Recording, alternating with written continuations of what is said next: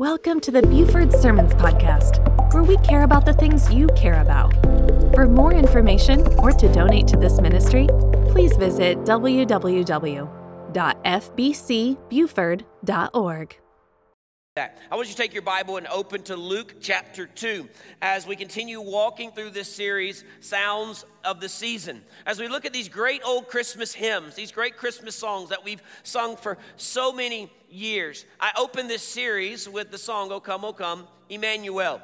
That song's an incredible song as it's a plea for Jesus to come, acknowledging that Jesus' coming was prophesied about in the Old Testament, pointing to the reality that he has already come, but also living in the hope of knowing that he is one day coming to return. And that no matter what our circumstances are, we can cry, Oh, come, oh, come, Emmanuel, God with us. You were promised to us from the beginning. You are with us because you came, you died you rose, you sent your Holy Spirit, but we also know that one day you are literally coming back to get us. What an incredible picture of hope to know that Jesus has come for us and one day will ultimately come for us again. Well, today we're going to kind of flip the script a little bit and we're looking at the song, O Come, All Ye Faithful, that we just sang. Because you see, as Jesus comes to us, there are also some benefits that we get from going to see him. Can you imagine what it must have been like in Luke chapter 2? As these shepherds were out in the fields watching their flock by night, and an angel of the Lord appeared to him. And the Bible says the glory of the Lord shone around the angel, and the angel began having this conversation with these shepherds. I'll pick up in verse 8 of Luke chapter 2. It says, There were shepherds living out in the fields nearby, keeping watch over their flocks at night, and an angel of the Lord appeared to them, and the glory of the Lord shone around them and they were terrified. But the angel said to them, Do not be afraid. I bring you good news that will cause great joy for all the people. Today, in the town of David, a Savior has been born to you. He is the Messiah, the Lord. This will be a sign to you. You will find a baby wrapped in clothes and lying in a manger. And suddenly, a great company of the heavenly host appeared with the angel, praising God and saying, Glory to God in the highest heaven, and on earth, peace to those in whom his favor rest. And when the angels had left them and gone into heaven, the shepherds said, and this is where this song comes in this morning. The shepherds said to one another, Let us go to Bethlehem and see this thing that has happened, which the Lord has told us about. I want this morning to be an encouragement to you. You see, I believe that this should be one of the more, and we're going to talk about this later, one of the more joyful seasons of the year. I mean, how can it not be? Regardless of what we've gone through in our lives, I recognize that it is hard for some, but whatever we've gone through in our lives, knowing that this season we celebrate God in heaven, leaving his throne and coming to take on the flesh of a baby boy. And as these shepherds were in their field and they were invited to come and see Him. There are some things that we learn and some truths that even this song gives us that should encourage us this morning.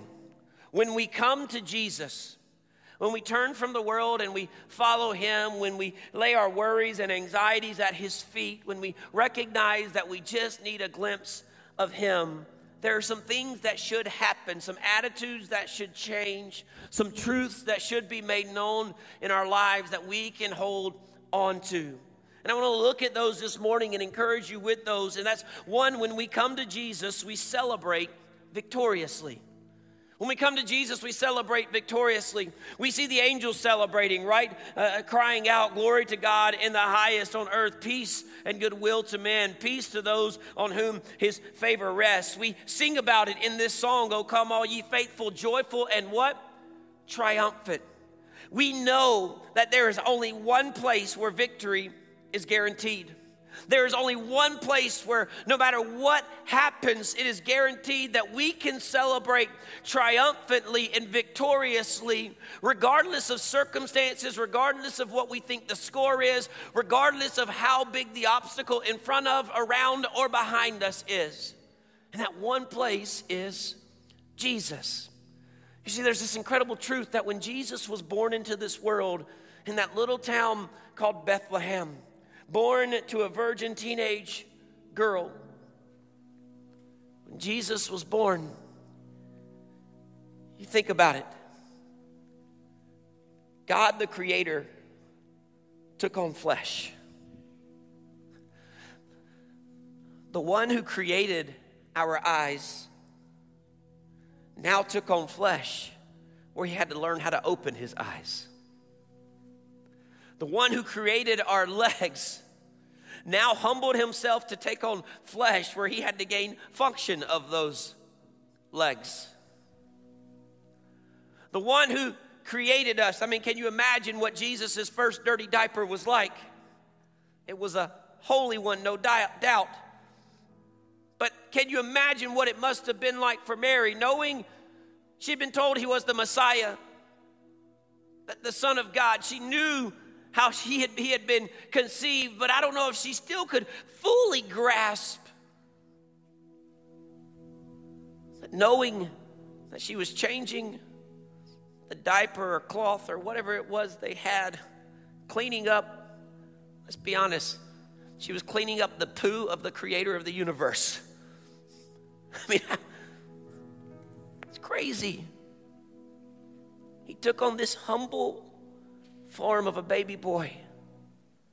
And yet, even in the moment of his birth, in a stable, a nasty, nasty barn, laid in a feeding trough, he was already victorious. And when we come to Jesus, we can celebrate victoriously even if we can't see the victory right in front of us. Because the same baby boy, listen, he's the same one who declared, he's the same God who declared to Satan that he would one day crush his head. This Jesus in the flesh, 100% man, but part of this triune God, but one God is the same God who led Moses to free the Hebrew children from Egypt. And while the Egyptians were hot on their heels and they had a giant sea in front of them, a raging sea in front of them where there was sure death, an Egyptian army behind them where there was sure death, there seemed to be no place for victory. This baby boy Jesus carried the same power, was the same God that would allow Moses to part the sea. That this Jesus was the same God who David would proclaim about as he would spin that sling around with that giant in front of him. And he was the same God who would guide that stone into the skull of that giant's head. This Jesus, this baby Jesus, he's the same one who would grow in wisdom and stature perform miracles. One day would get a call from his friends, and he would show up, and Mary would be upset with him, his friend Mary, because her brother had already died. And he would walk up and he would weep over the circumstance. It was heartbreaking and it was hard, yet in the midst of this funeral, he would bring victory and bring Lazarus back to life. This Jesus, listen, he was not born in hopes of victory. We don't come to his feet with some outside chance of victory. We turn to Jesus knowing he's already claimed the victory. We're all competitive people and we love winning, don't we? I'm competitive in everything I do. If I'm playing board games, I like winning. If I'm playing card games, I like winning. If I'm coaching seven and eight year olds, I like winning. Drake had a basketball game this Saturday morning that I was coaching. We got down eight to one in a seven and eight year old basketball game. Do you know what it feels like to be down eight to one in a seven year old, eight year old basketball game? You might as well be down 40 to nothing. It feels like it's an impossible task to come back from being down eight to one. You don't score that many points. And I remember coaching this game and at moments having these thoughts run through my head wow, this is way too important to me. As I'm yelling and screaming and celebrating, I'm not yelling and screaming at the kids, I'm yelling and screaming to the kids. There's a big difference, okay? And I looked up and it was eight to four, and then it was eight to eight, and then it was 10 to nine, and then it was 11 to 10, and then it was 12 to 11, and then it was 13 to 12, and then we won. And we celebrated, and I was so excited because we had won a seven and eight year old basketball game that I didn't think we had a chance to win. And it was a really sad Saturday morning for a 37 year old grown man to be so excited about, wasn't it? And here's Jesus. Listen, your marriage is struggling. Hear me. Jesus offers you victory. Your finances are a wreck. Jesus offers you victory. Your heart is broken because there is sickness or loss in your family. Jesus offers you victory. Listen, the victory doesn't always come the way we want it to come. For Jesus, he was born and laid in a feeding trough in a barn. He would grow up to be brutally murdered on a cross, to die for you and for me, but to ultimately give us victory in his resurrection. What does victory look like for the believer? It is whatever God chooses to do to glorify his name and point others to who he is. Do you hear me? That's what victory looks like. Victory isn't always healing the way we want to see healing. Victory isn't always provision with comfort the way we want comfort. Victory isn't even always, listen to me, it's not even always restored relationships the way we want to see relationships restored. Victory is always God using us in whatever way He sees fit to glorify His name and point others to who He is. And because of Jesus, whatever's going on in our lives, we can celebrate victoriously because He's already won.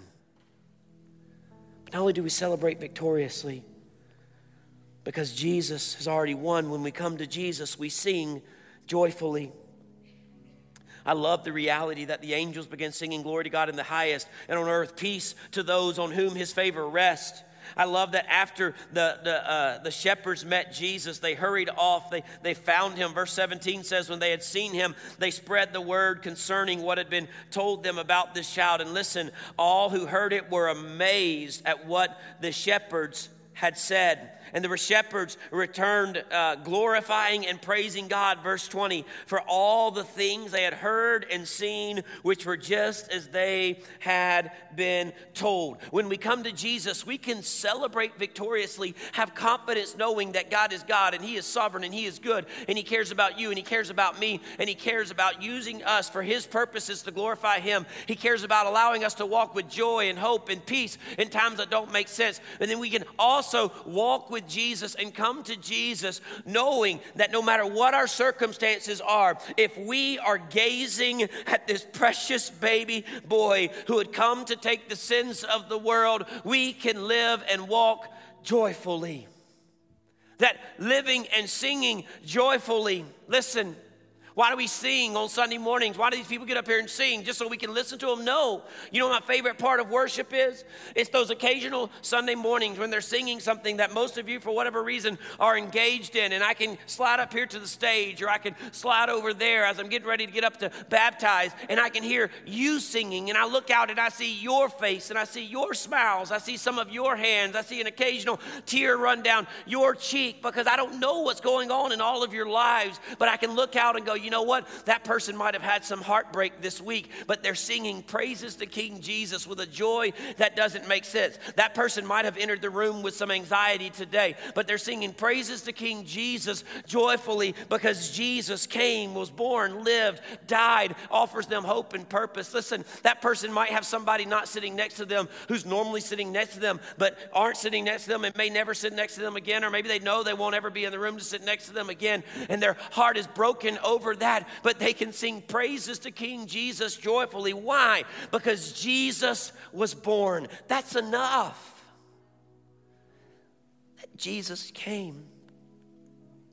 Guys, you know the crazy part about Jesus taking on flesh? Jesus took on flesh and he lived a perfect sinless life, okay? He did not know sin the way we know sin. But we get so caught up a lot of times, as we should, in Jesus coming so that he could die and then raise. And when he be risen from the dead. And then when he died, he took all of our sin upon his shoulders. He took the wrath of God upon himself. It was a dark moment, a big moment, a big deal that he walked through. But when I'm come to Christmas season, you know what I think about sometimes? I think about Jesus' life. Like he was the creator of the universe. Through him, all things were spoken into being. In the beginning was the Word. And John, when you hear that, the Word, you, you, you know that he's talking about Jesus. And the Word was with God, and the Word was God. And all things were spoken into being through the Word. So here's Jesus, always having been in existence, on his throne in heaven, and willingly coming and taking on the same flesh that you and I carry around. You know, the disappointment in relationships that breaks your heart? Jesus dealt with that. You know, the people who have the worst timing to come and just rip you for something? Jesus dealt with that willingly. He didn't have to.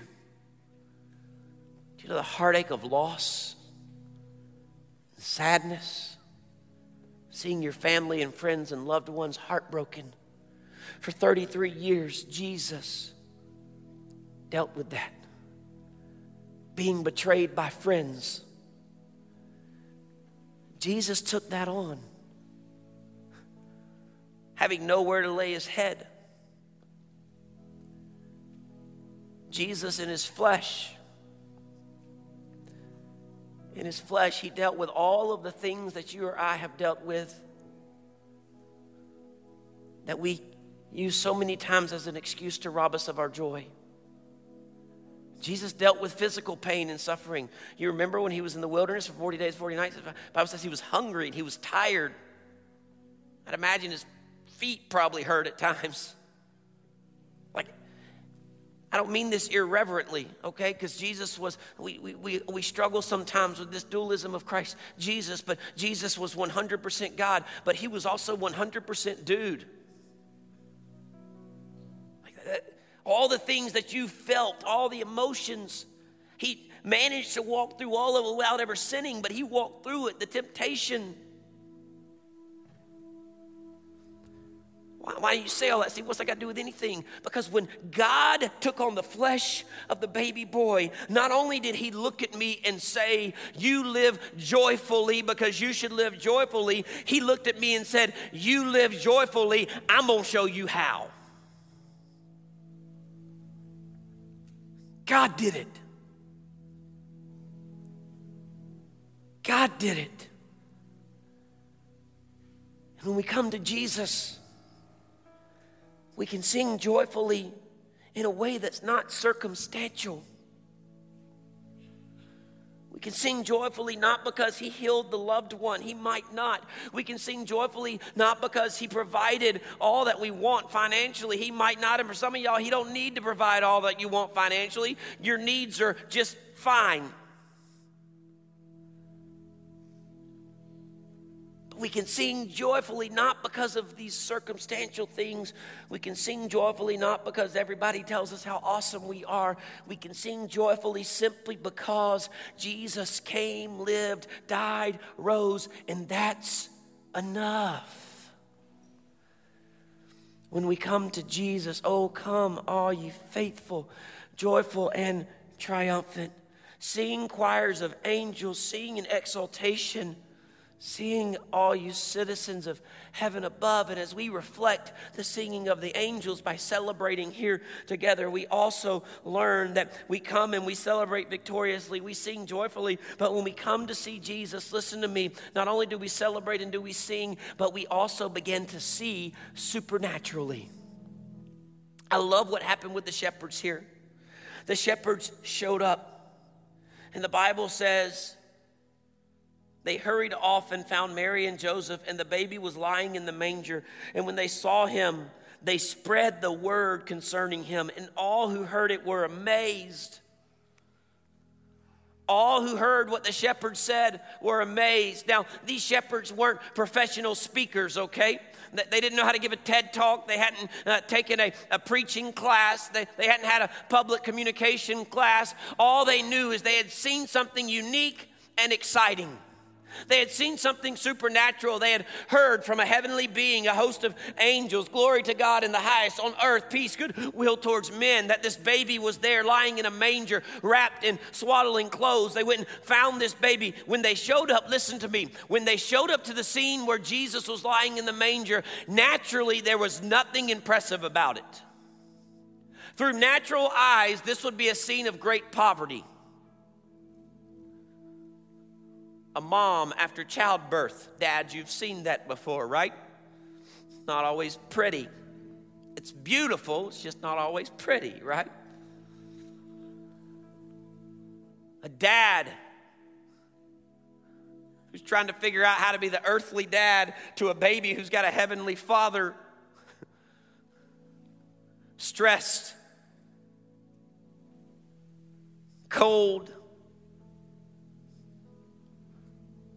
a barn, smelly, nasty, a place for animals. A baby lying in a feeding trough. In our live nativity, we have a manger built and we put hay in it. But you know what I've noticed? Rightfully so, by the way most of the time we have a live baby portraying baby Jesus. I've never seen the one who was portraying Mary in our live nativity actually lay that live baby in that made built manger that we have out there with the hay. Why? Because we wouldn't lay a baby in that. And yet, what Jesus was laid in was far worse far nastier. To the natural eye, what the shepherds found was not impressive. But they didn't see through the natural eye. What they saw was supernatural. What they saw was something that had been told to them by the angels of God. What they saw was somewhere there they had been guided by the supernatural power and provision of God. And what they saw, not only did it change their life, it transformed their perspective. Here's the application of that this morning. When we come, all ye faithful, to see Jesus. I mean to really see Jesus, not some Americanized version of Jesus, not some comfortable version of Jesus that you've worked up in your head, but when we come to see Jesus, God in the flesh, baby boy, born of a virgin, Jesus, when we really see Jesus and we see him in his glory, we see him in his purposes, and we surrender all to him. When we see Jesus, it gives us supernatural vision. The ability to see spiritually, not naturally. And it changes our perspective. It changes our perspective from God, how can you make me comfortable? God, how is this best for me? God, how can I be seen successful? God, how can I be healthy? God, how can you meet my needs? And we flip that to then, instead of living our lives through our natural eyes to what makes sense to us, we begin living our lives with spiritual eyes, asking God, how can my life glorify you? God, I don't understand the circumstances right now, but work. God, I got this thorn in my flesh. Get it out. God, I got this thorn in my flesh. Get it out. God, I got this thorn in my flesh. Get it out. God, I've got this addiction I've dealt with. God, I've got this relationship that's broken. God, my heart is ruined over this loss I've experienced. God, I've got this one who's sick and not getting well. Lord, get it out. And instead of saying, God, get it out so I can be more comfortable, we begin praying, God, how can you use this thorn to keep me at your feet and use me to glorify your name and point others to who you are? The shepherds did not show up and go, Oh, this is awesome. Hey, Mary and Joseph, let us find you a place to sleep. They didn't show up and then leave and say, Man, we've found something really cool. These people designed this new baby bed. It looks kind of like something that animals eat out of. What did they do? They left and with excitement and amazement, they told other believers, or excuse me, other people of what they had seen, and they worshiped God.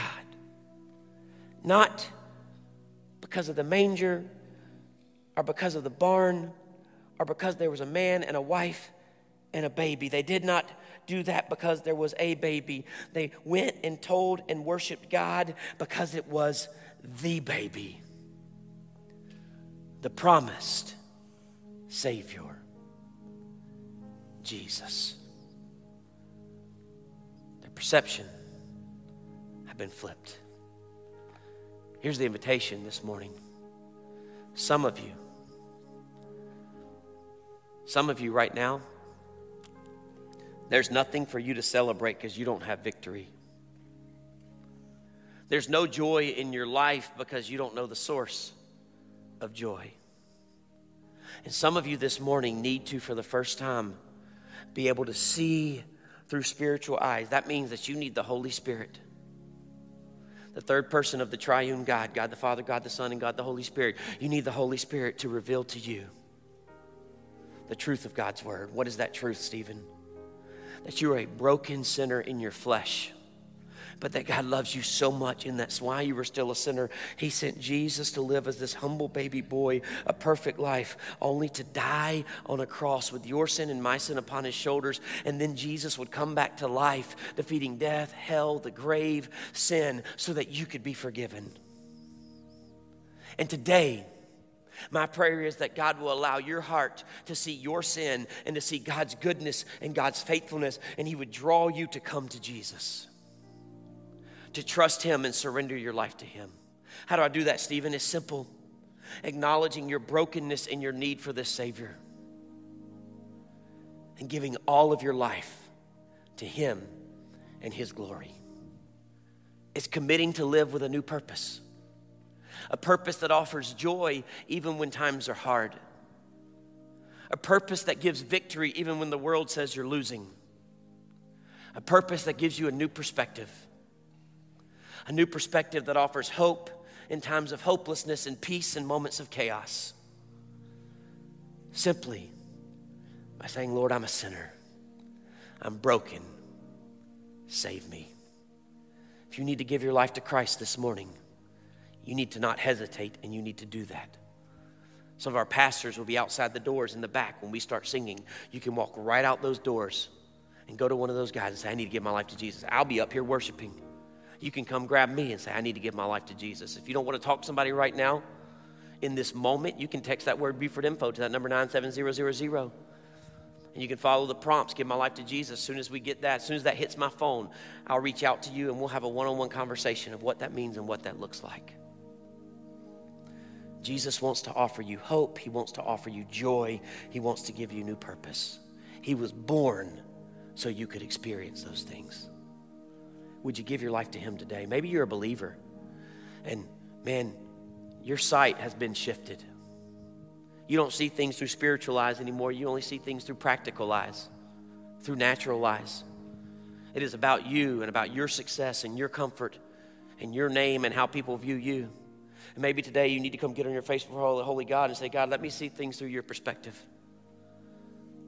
God, this season, help me to make it about the baby. The baby, God taking on flesh, raised to die, and then come back to life. God, give me hope. God, give me joy. God, remind me of your victory. God, remind me that your victory doesn't always look like I think my victory should look. But God, let me seek your victory and your purpose. We hope that you have been blessed and challenged by this message. If you have questions, prayer requests, or want to know more about how to follow Jesus, please check us out at fbcbuford.org.